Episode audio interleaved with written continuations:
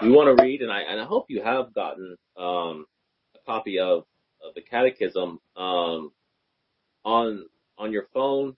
I have it actually up right here. This is Founders Founders Ministry. You can't see it, but it's Founders Ministry, um, and they have our Catechism online. So if you don't have a Catechism, I highly suggest that you get a Catechism just so you can follow along when we read it, and also in the evenings when we go through it but uh, I believe we're in question 18 of uh, our catechism. And yeah, we just we just uh, sent a message. I think that was um, Scott. Scott just sent a message to everyone. If you look if you look down on uh, the bottom of your phone or wherever you're t- you're looking at me from, you'll see a little red a real red dot.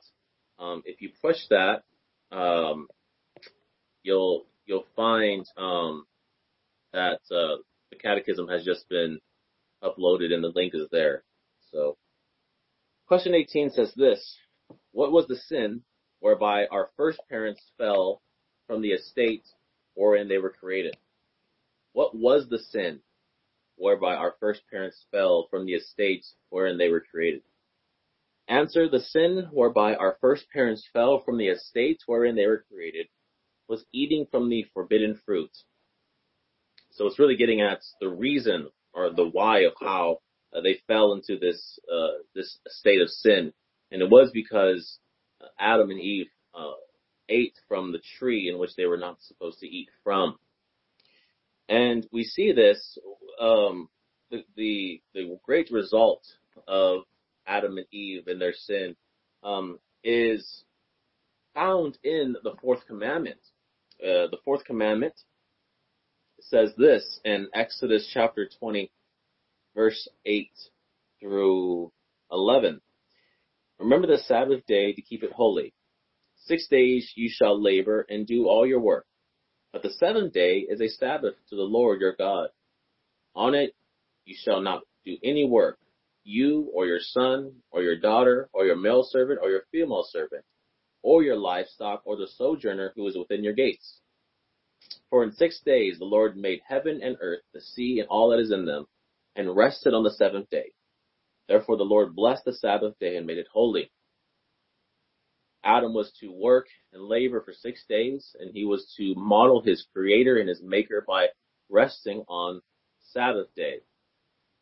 And we see that in Adam, the great promise that he was offered, if he completed his probationary period, he, if he passed his probationary period and passed the and fulfilled the covenant of works, um, if he followed God's law with all of his heart and loved him with all of his strength, uh, then Adam would have been rewarded with not just um, a day, but an, a, an estate whereby he would become immutable.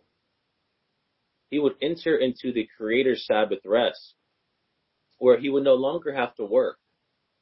Um, but we see that when Adam ate of the forbidden tree, that he forfeited that entrance into that estate, that heightened communion bond in which uh, we will see God in the beatific vision in an immutable way, or we will never be changed. But Adam forfeited that. He did not enter into the Creator's Sabbath rest. Thereby, we in Adam cannot enter into that Sabbath rest. We cannot enter into that estate where it is most joyful and bliss because of Adam's sin. And we want to uh, now pray and remind ourselves of the great sin that Adam committed and the great uh, error and folly um, it is for us to think uh, that we, in and of ourselves, uh, could enter into the rest that God promised to us uh, when that rest is only found uh, by the person and work of Jesus Christ. So let's pray.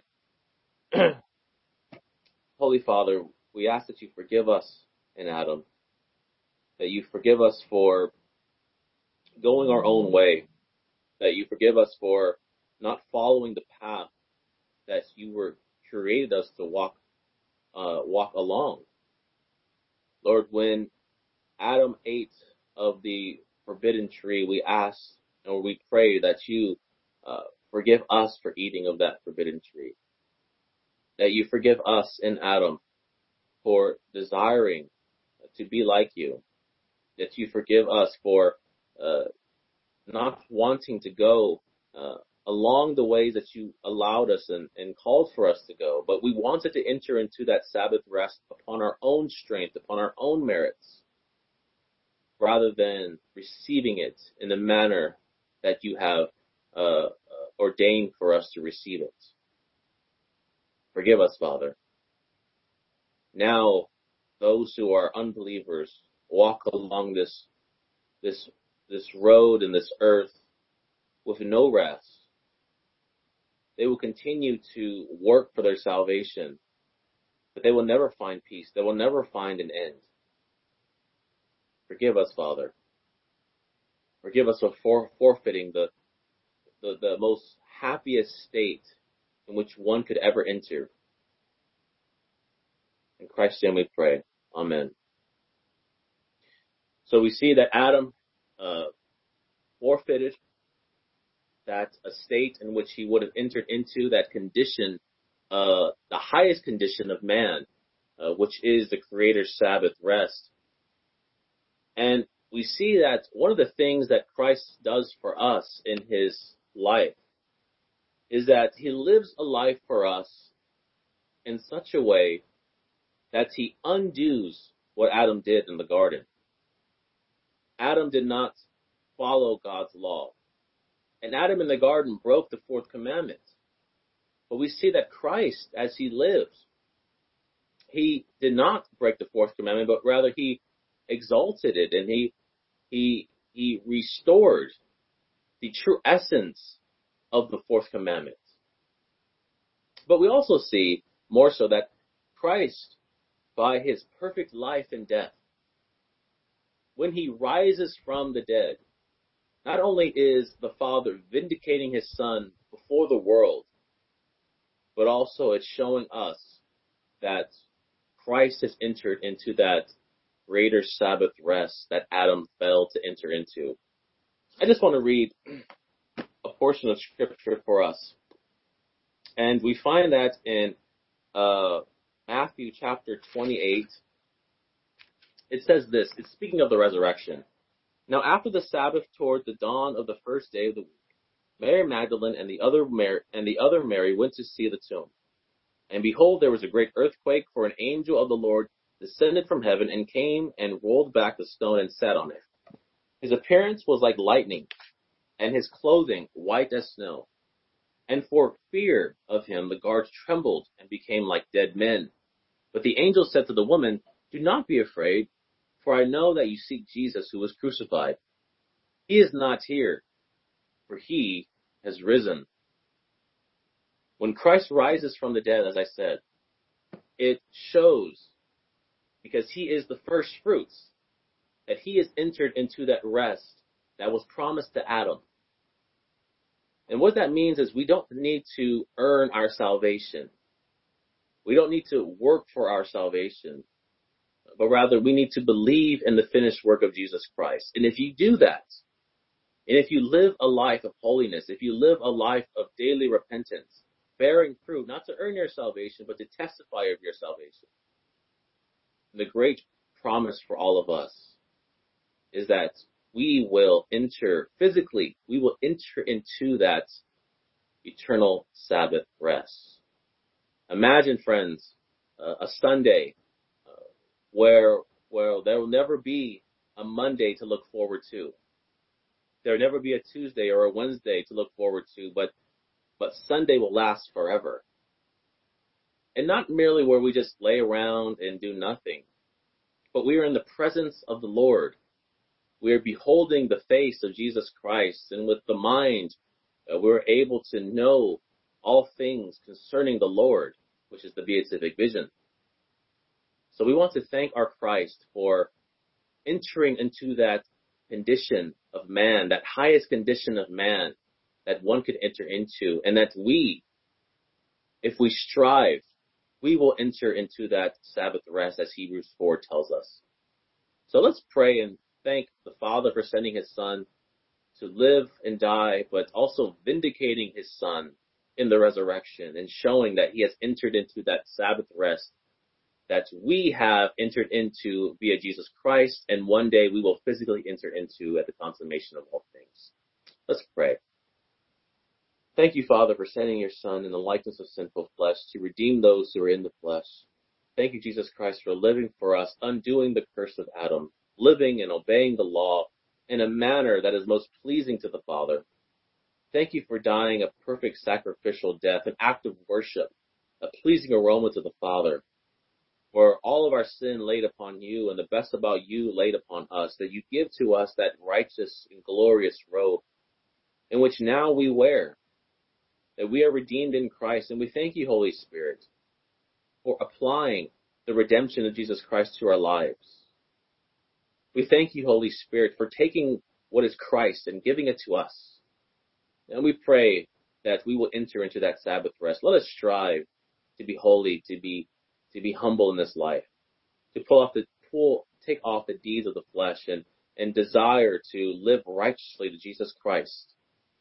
Thank you, Christ, for entering into that estate in which we long for. We, we so desperately long to, to be with you, to be in that immutable, glorious state. And we know that it will happen. We know that we will reach that estate because you have entered into that estate for us first. And as you told your disciples, you are preparing that place for us now. We pray, Father, that you give us peace during this time, that you will help us and remind us of that future glorious day in which we await. In Christ's name we pray. Amen. Well, good morning, brothers and sisters. I greet you again in the name of our Lord and Savior Jesus Christ and welcome you once again on this Lord's Day Sabbath as we are gathering and meeting via Cisco WebEx. Last week we began a series on the means of grace where we briefly touched on each of the specified means that God has promised to bless when we corporately gather in his name. This morning, with God's help, we will elaborate on the first of the specified means of grace, and that is the ministry of the word. Let us turn now to 1 Peter chapter 1 and verse 22. 1 Peter 1 and verse 22. I'll give you just a, a minute to, to turn there.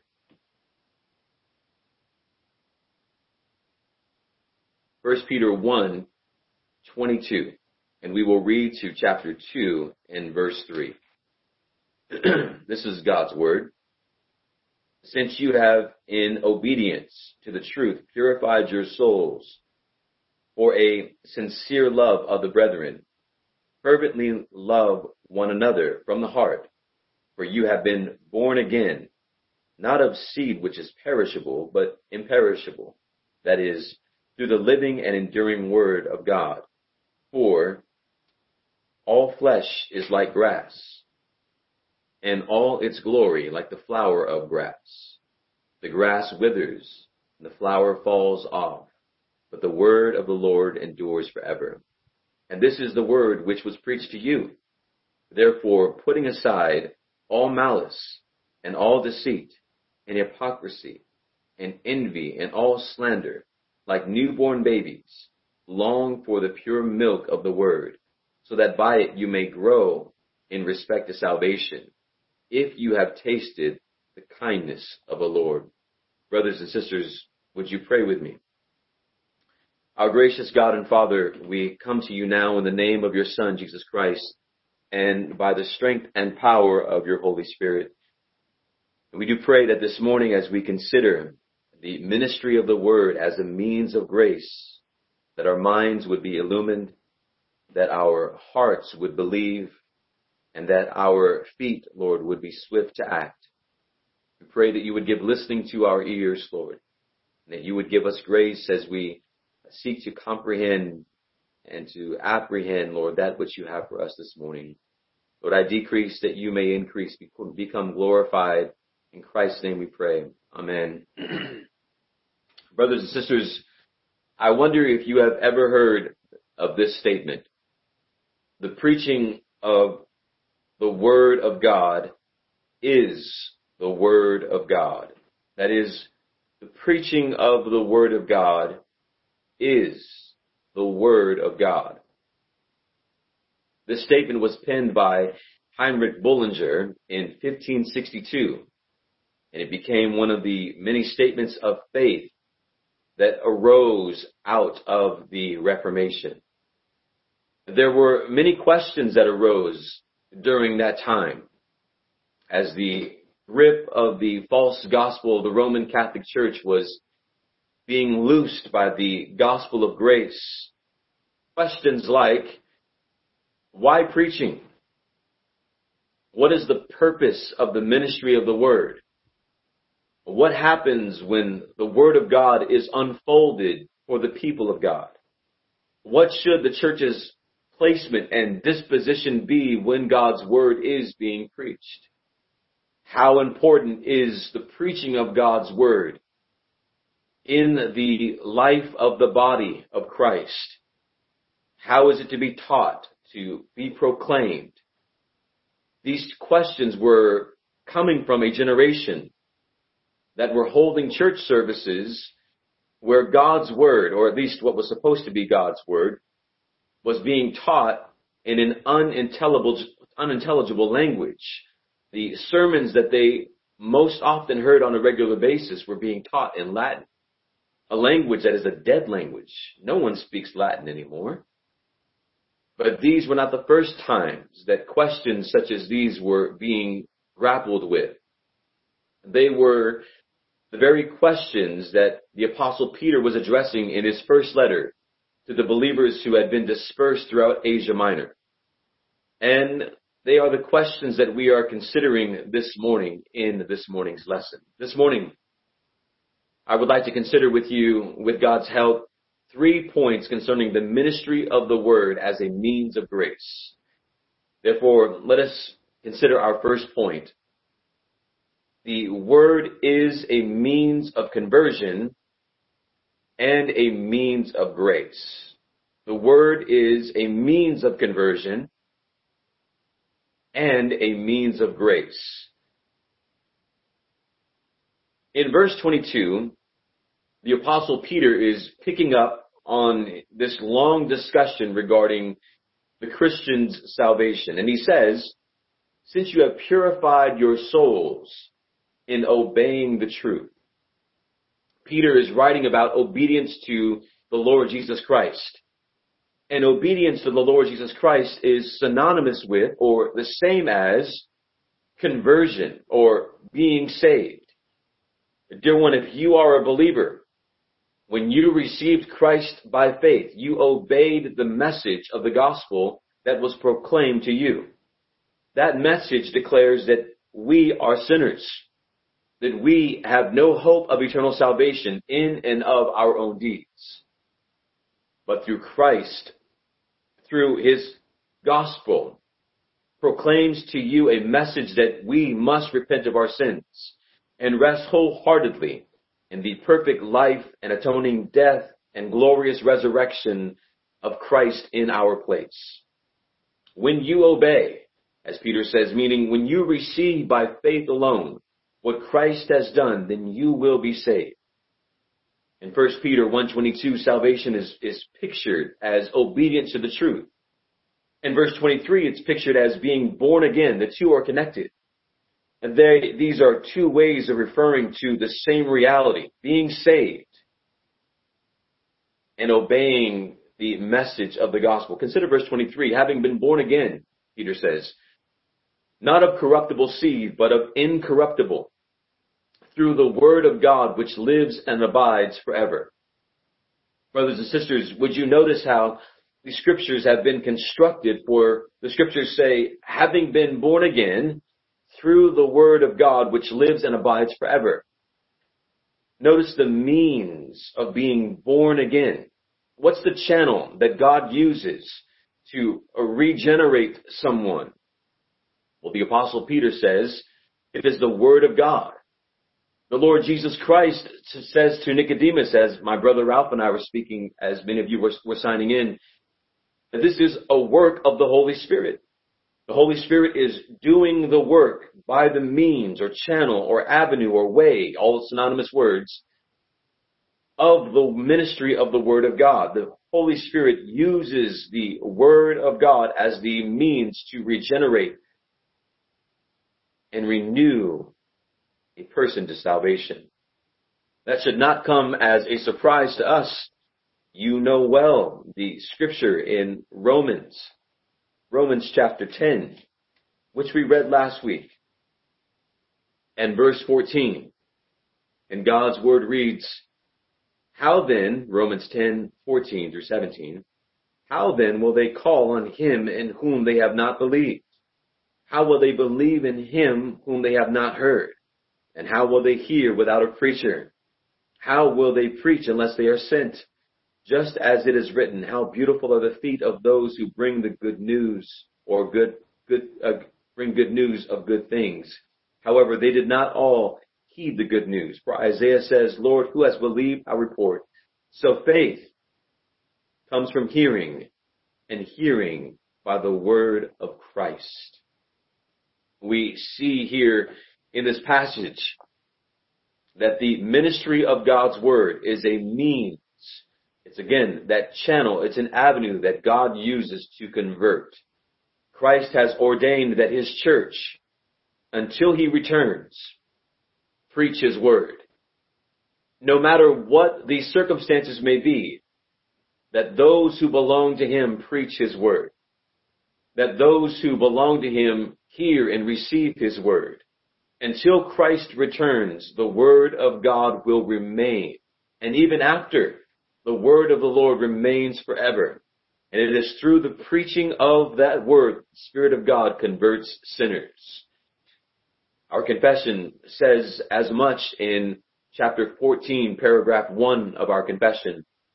The grace of faith, whereby the elect are enabled to believe to the saving of their souls is number one, the work of the Spirit of Christ in their heart.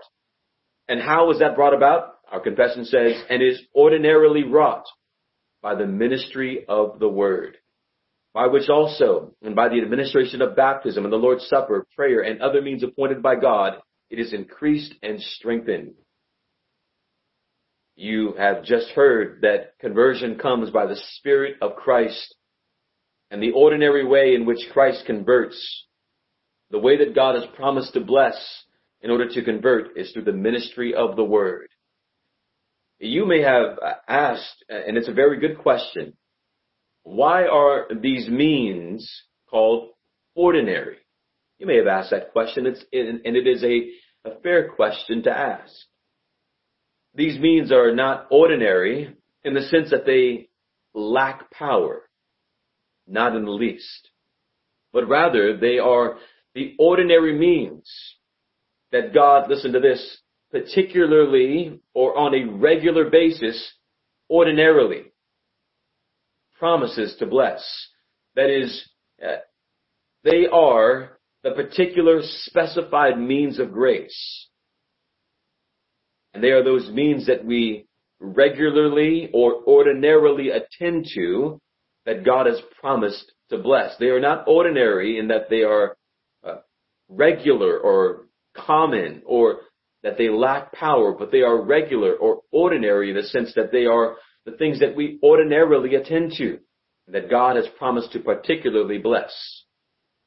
The ordinary means of grace that the Lord uses in drawing a person unto salvation is the preaching of the word that is empowered by the Holy Spirit of God.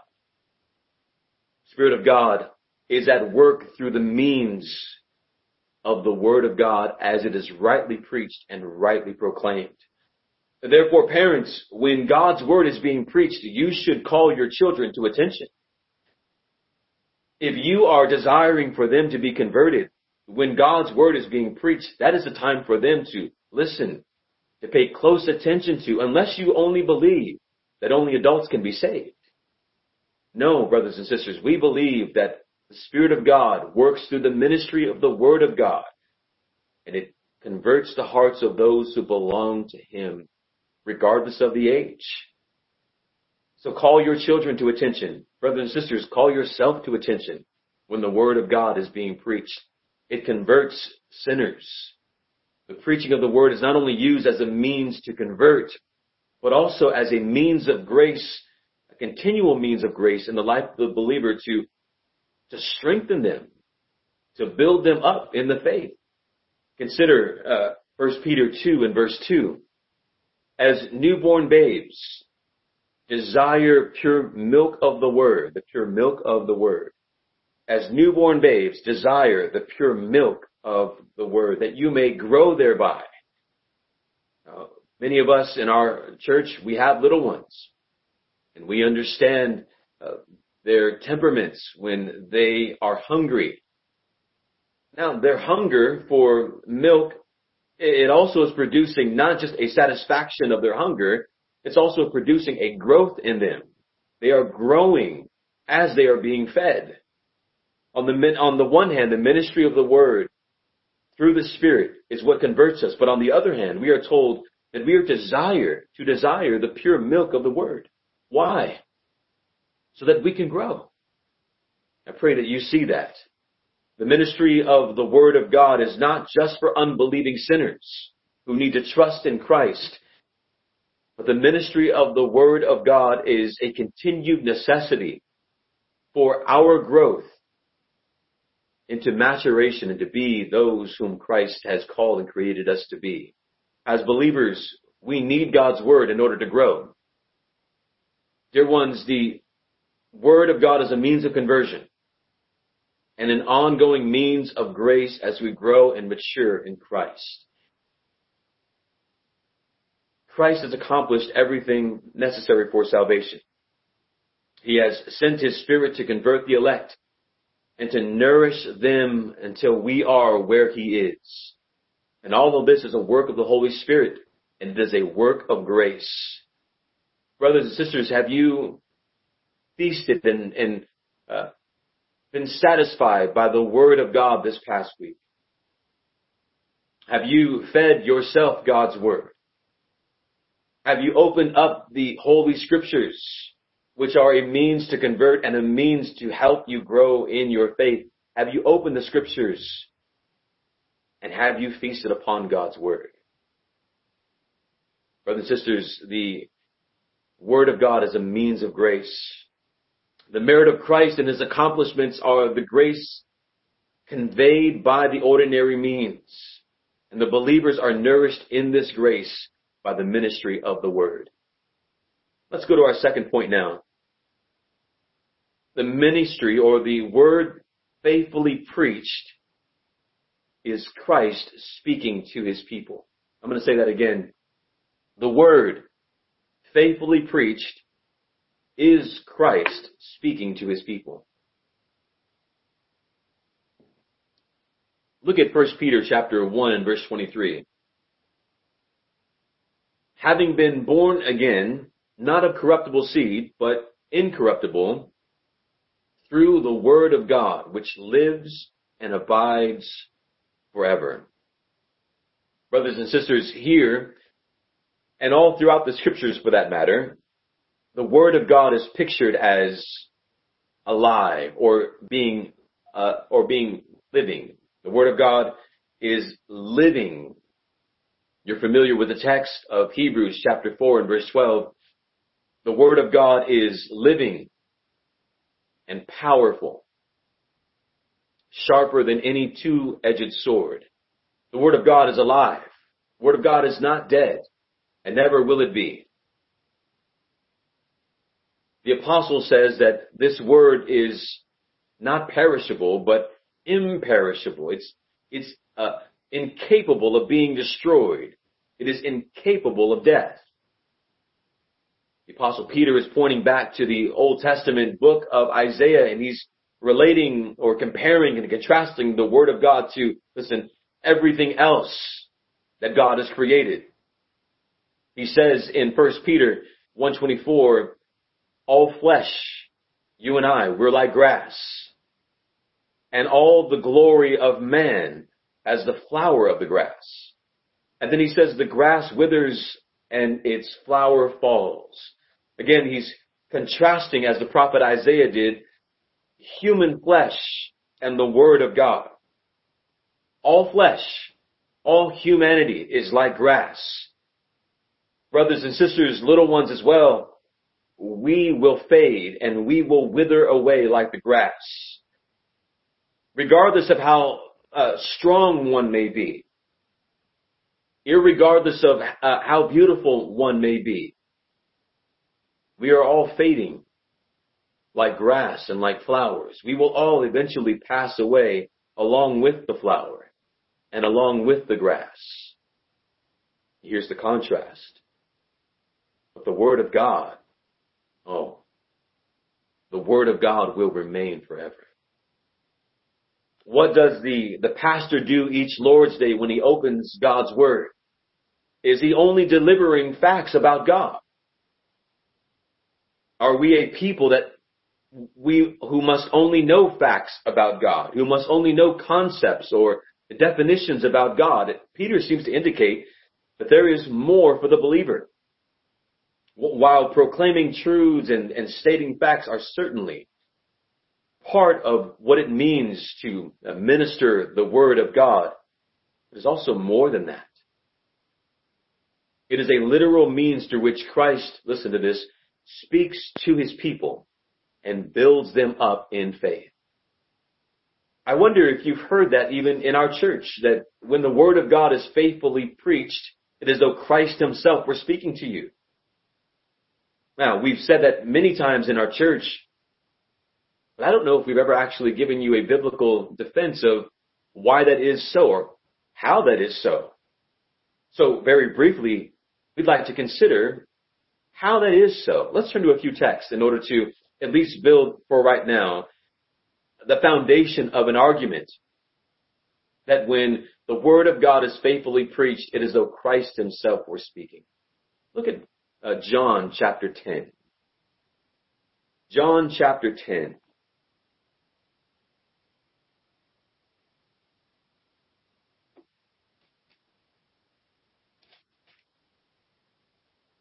John chapter 10 and verse 16.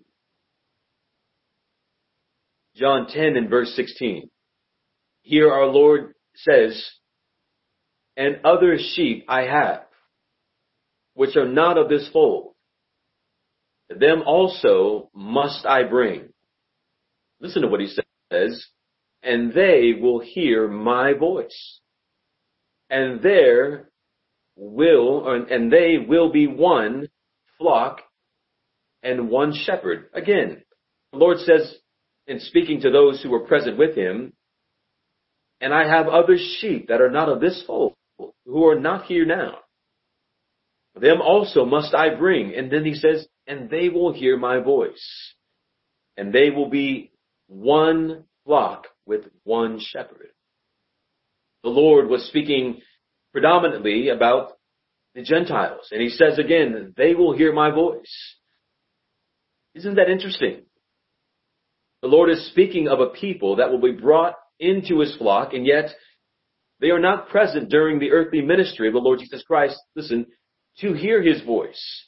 But Christ promises that they, they will ultimately hear his voice. How? Well, let's build this argument. Let's go to Acts chapter 26. In the book of Acts, Luke is giving an account of Paul before King Agrippa. Acts 26 and verse 19. Acts 26 and verse 19, the word of God reads, and we'll read to verse 23. So, King Agrippa, and he is uh, calling essentially King Agrippa to come to faith in Christ.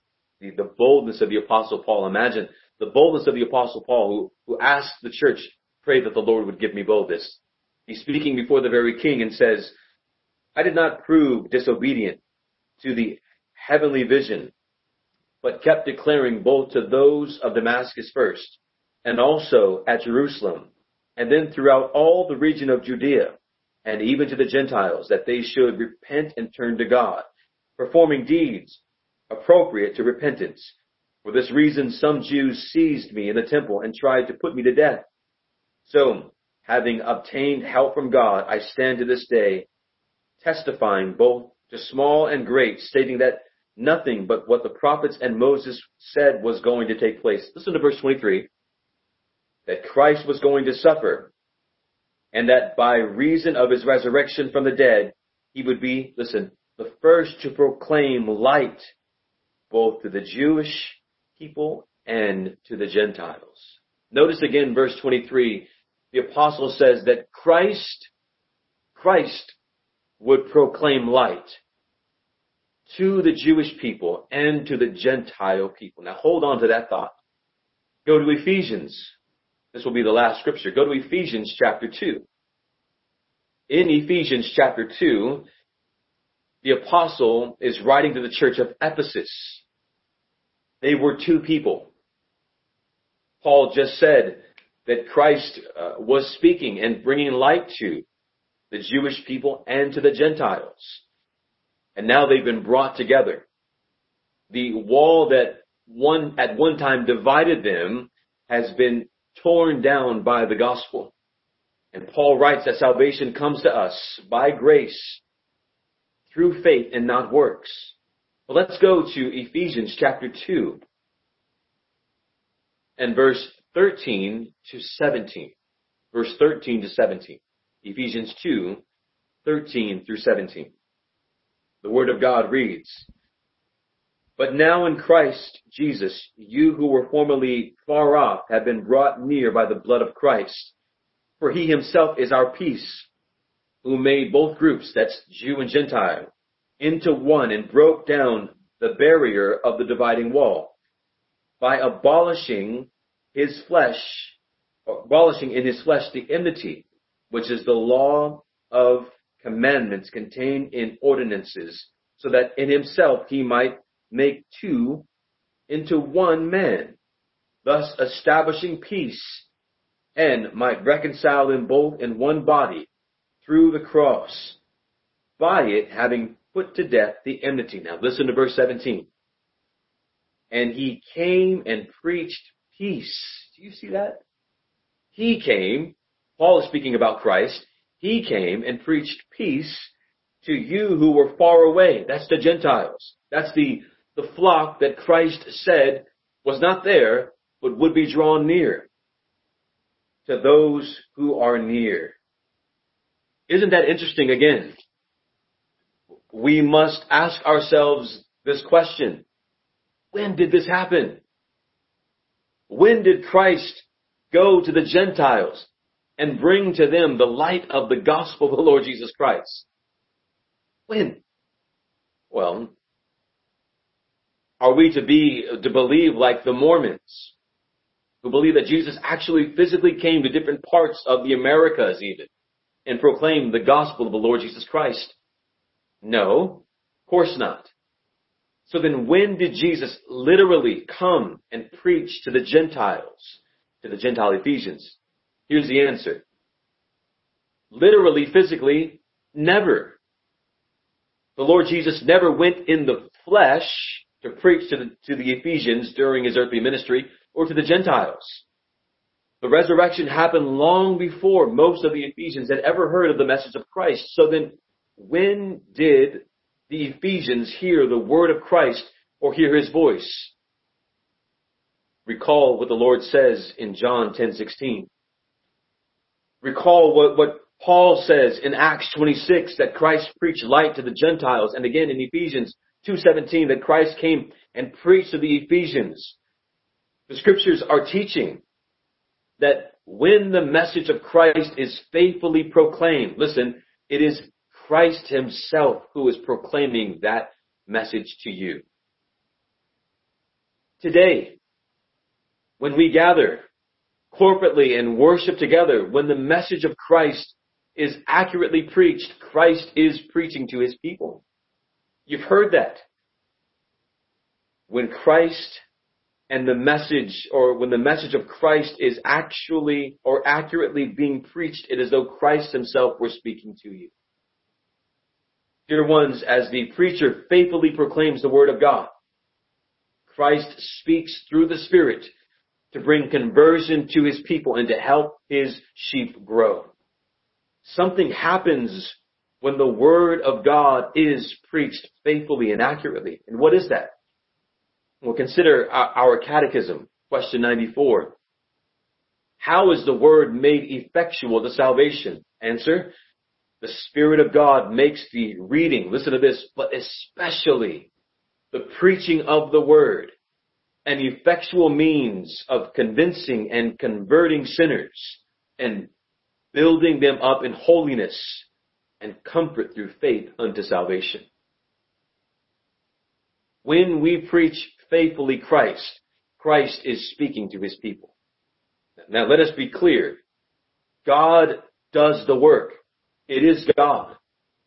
But the means, the, the avenue and the, the way that God uh, ministers his word is through the preached word or uh, works is through the preached word and his spirit. We, when we accurately preach Christ, Christ is preaching. Or to say, as we said at the outset of this lesson, the preaching of the Word of God is the Word of God. As Paul said to the Ephesians, He, Christ, came and preached to you, preached peace to you. Meaning that they, when they heard the Word of God, as they heard the Word of God, Christ himself was speaking through that word to convert and to strengthen his people. So when Christ says in John 10:16, "My sheep hear my voice," he's not referring to some kind of mystical experience where we think we're hearing his voice. He's not referring to some kind of mystical experience where we're, we're, we're telling everyone in the room to, to, to be quiet so that we can listen to an audible voice of God. Or as we've so often heard, waiting for that still small voice. What Christ is saying is that the word the Spirit has given through the, through the prophets, through the apostles is his final revelation. And as it goes forward, he will be preaching. He will be converting. He will be feeding. He will be nurturing people until we see him and are with him face to face. The preaching of the Word of God is the Word of God. I believe it's important to say that we do not mean, and I do not mean to say that the preacher, that I myself am anything in and of myself. Or that I or any preacher uh, somehow is channeling new revelation from God that needs to be added to the scriptures. Let me emphatically say not in the least. We all are but men being used by God. We are, we are all but mouthpieces that are being used by God to communicate His message. In and of ourselves, we have nothing to say. But being used by Christ and faithfully preaching His word, then we should take heed for Christ Himself is speaking. When the preacher stands in the pulpit and preaches the, preaches the scriptures, listen to this how I say this having faithfully studied God's word as he preaches. Because he's faithfully studied, properly interpreting the text, properly exegeting the text, and faithfully, unashamedly, boldly proclaiming God's word. That message that he proclaims is the word of God to God's people. I hope you took note of all of the important factors that I was uh, numbering to finally and ultimately say that word of God is the word of God faithfully proclaimed to God's people. Those things must be present in order for what is being preached to be considered the word of God. I say that because there are many false churches and many false preachers that though they are uh, so-called preaching God's word, and there may be at times uh, that what they are saying has morsels of truth in it, they are not preaching the full counsel of God's word. So don't be deceived into thinking that anything that you hear that falls into the context or category of preaching is equal. Not all preaching is equal. But when God's word is rightfully proclaimed, Christ is speaking to his people, which is why we call it the word of Christ. Dear ones, this is why when we come and sit under the word of God as it is preached, listen, we must be fully attentive. Our attention must be fully and completely on God's word as it is being proclaimed. We must do our best to eliminate all distractions from Christ who is speaking to us, who is converting and building up his sheep as the word of God is going forward.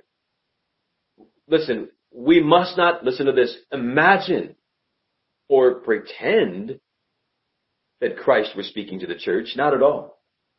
We must realize that Christ is speaking to the church when his word is faithfully preached. And if Christ is speaking to his church, then we must be all ears. Uh, we must not slouch or lean back. Uh, we must not be distracted by our phones. Uh, we must not even, listen to how this is going to sound, we must not even be distracted by reading God's Word while God's Word is being proclaimed to us. It's always amazed me in all of the years that as I've been a minister that, that some people will, will take the time to actually uh, tune out of the message that Christ is delivering to his people via the minister and just find a text to read while the minister is ministering. If you were to be faithful to the word that you were reading, then you would know that in that word, God is calling you to listen to that preacher because he is proclaiming to you that which you need for your soul at that particular moment. Pastor Isaiah gave me a good example this past week when I was talking to him briefly about uh, this lesson for this morning, and, and he he brought to my attention our laser focus. Listen to when we are laser focused when we are in a movie theater Listen to that. When we're in a movie theater, our attention, for most of us, I admit I love to fall asleep in the movie theaters. Uh, but for most of us, my son is laughing because he often looks over at me and notices that I'm out. Uh, I am like, what?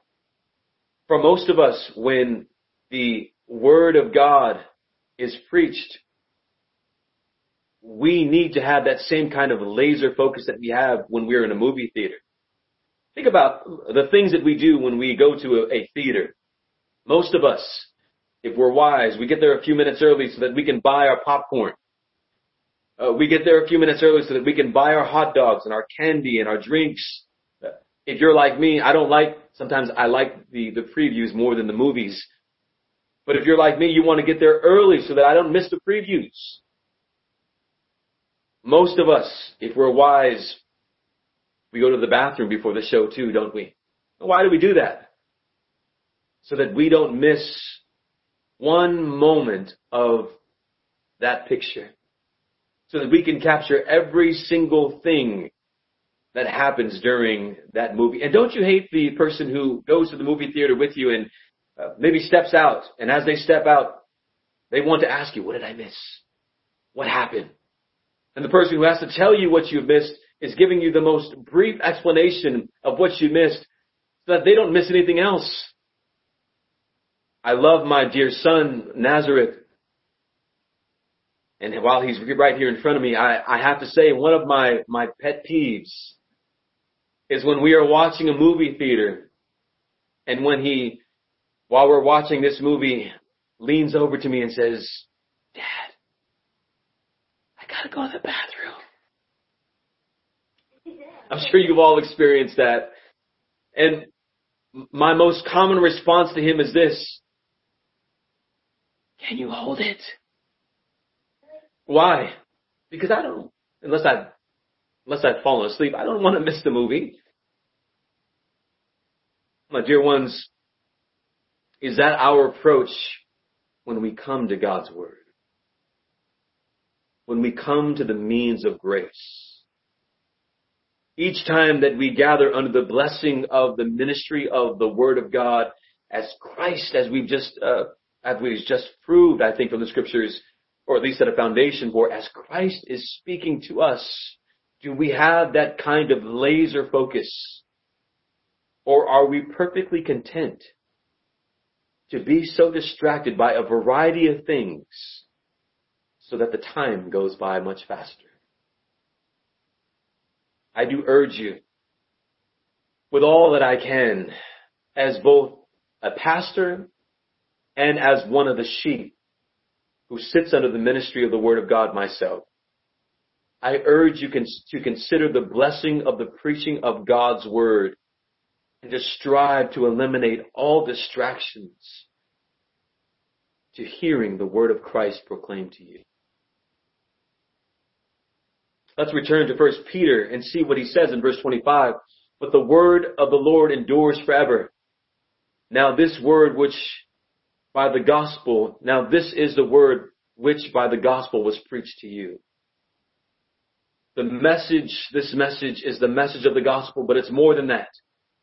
All scripture is really and ultimately the message of Christ. In the same context, Peter says, desire the pure milk of the word. The word is the saving work of Christ, the covenantal work of Christ, the glory of God among the nations, the singular message from Genesis to Revelation. And what is that singular message? It's the work of Christ. It's Christ and His work. You will remember the account of Luke 24 when Christ began to walk with uh, two disciples on their way um, uh, to Emmaus, on the road to Emmaus the Lord Jesus Christ happens upon these two disciples who are downtrodden. And they are downtrodden because Christ had been crucified and they are saying to this traveler who they did not realize is Christ, they are saying to, him, we thought this would be the one, but he's dead. The Lord rebukes them. Don't you understand the scriptures at all? Don't you understand the message of the scriptures at all? The Bible says in Luke 24, 27, and beginning from Moses and all the prophets, he expounded to them all of the scriptures concerning himself. Imagine that. The Lord Jesus Christ gives a biblical theology from Genesis to Revelation of himself and of his work and he's saying to these two disciples who will eventually become aware of the fact that it is the Lord, that everything that you've read and everything that has transpired is happening exactly the way God has ordained it to happen. The Lord Jesus taught these disciples what Moses and all the prophets taught. That everything was all about Him from Genesis to Revelation. We must not read the scriptures and think that Christ, Christ doesn't appear to the New Testament. No. The overarching theme of the scriptures is Christ. He ties Genesis to Revelation. He makes the scriptures complete. A faithful preacher, once again, is simply a mouthpiece through which God speaks and proclaims that message of Christ from Genesis, which we are in now, to Revelation, which we will be, Lord willing, when we gather again together in this, in the winter. Something happens when the word is faithfully preached. It is a means of conversion. It is a means of grace. And as and when it is faithfully preached, it is of Christ. No, it is Christ himself speaking to his people. And lastly, and shortly, um, more short than the past two points. Third point, the word is the centerpiece of the ministry of the church. The word is the centerpiece, cornerstone, if you will, the main focus of the ministry of the church. 1 Peter 2, 1 and 2. Therefore, laying aside all malice, all deceit, hypocrisy, envy, and all evil speaking, as newborn babes, desire the pure milk of the word that you may grow thereby. There is a clear reference to the word of God. It is the means through which the Spirit brings about the new birth. And it is the food that feeds the people of God on their journey home. I love the imagery of that. We are sojourning, aren't we? We are traveling. We are headed toward an eternal city, the New Jerusalem. And as we are traveling in that direction, the Word of God is feeding us on our way home. It is sustaining us on our way home and helping us to grow. It's not just keeping us alive. It is doing that. And it is also helping us to grow, to be strengthened. And yet, the text commands, listen to this, that we are to desire God's Word so that we may grow thereby. Just like a baby desires to eat, we must desire God's Word. Notice that the focus is ultimately on what? Spiritual growth. It, the focus is not on what you and I may like or what tickles or scratches our ears. The focus is on ultimately what helps you and I to grow. Brothers and sisters, this is important. When we come to God's Word, we have compared it or contrasted it to our desire to watch a movie. But I fall asleep sometimes because the movie that we're watching is not necessarily a movie I want to see. Well, we cannot take the same approach to God's Word. Oh, I hear the message today, but it's not necessarily something that I want to hear today, so I think I'll tune out. No. If God's Word is being faithfully proclaimed, if the minister is opening God's Word and saying, thus saith the Lord, then we must say whatever the Lord is saying, we will obey. But this also requires not just a, an obedience, but again, as Peter says, a desire. Conversion assumes not just an interest in God's word, but a delight in God's word. A great love and joy for God's word. Do you hear that? Brothers and sisters, do you delight in God's word? Is it something that you long to hear? The old timers would say, do you delight in the things of God? You've heard that phrase before, haven't you? The things of God. What are the things of God? They are those things that God has commanded His people to belong to. And they are those things that God has uniquely set his people apart for. Those things of God are the ministry of his word. They are his church. They are his baptism, his supper, his prayer. They are all the things that God has prescribed us to do and to be. We are to delight in them, not just find interest in them. But delight in them above all things. Conversion, salvation, being born again, regenerated, going from darkness to light, they all assume an interest, and even more than that, a delight in the things of God. Ultimately, salvation is tasting the goodness of God in our souls. And if you have tasted it, then you will necessarily grow. What do the scriptures say? Taste and see that the Lord is good. We're not earning or accomplishing salvation. No, Christ has done that. Rather, truly saved people grow in their faith. The knowledge of Christ and the means of our growth in Him come from His Word. And therefore the Word of God is the centerpiece of the ministry of the church. Nothing else is a centerpiece the, and I'm going to speak not of our church, but of things that tend to trend on the centerpiece of the focus of a church. It is not a band.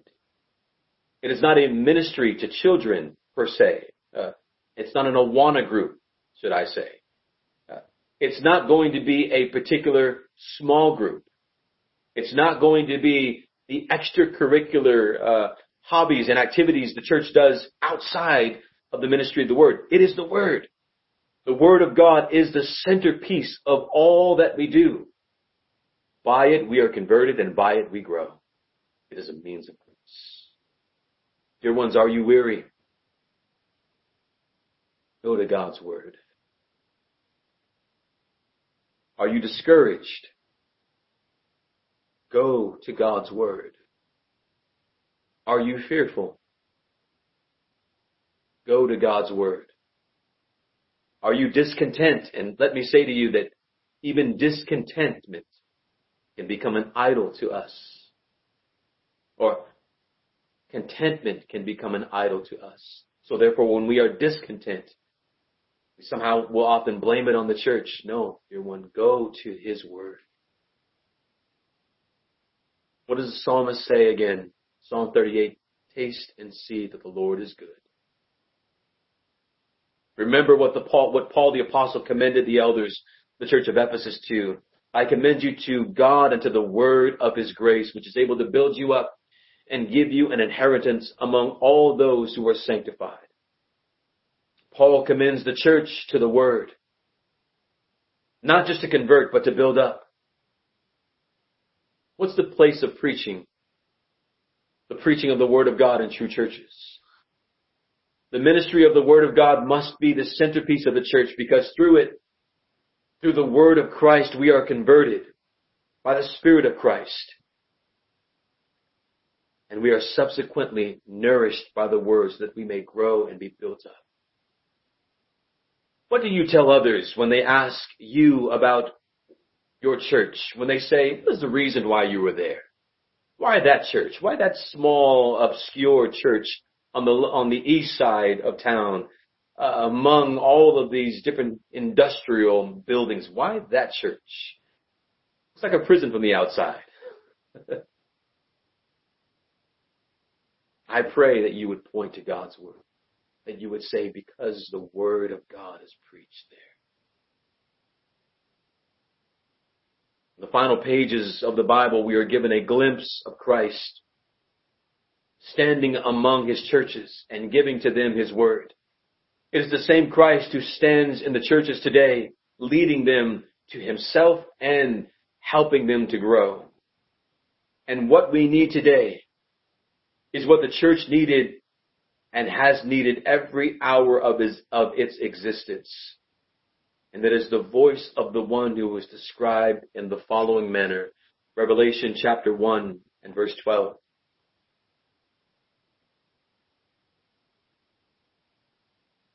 Revelation chapter 1 and verse 12.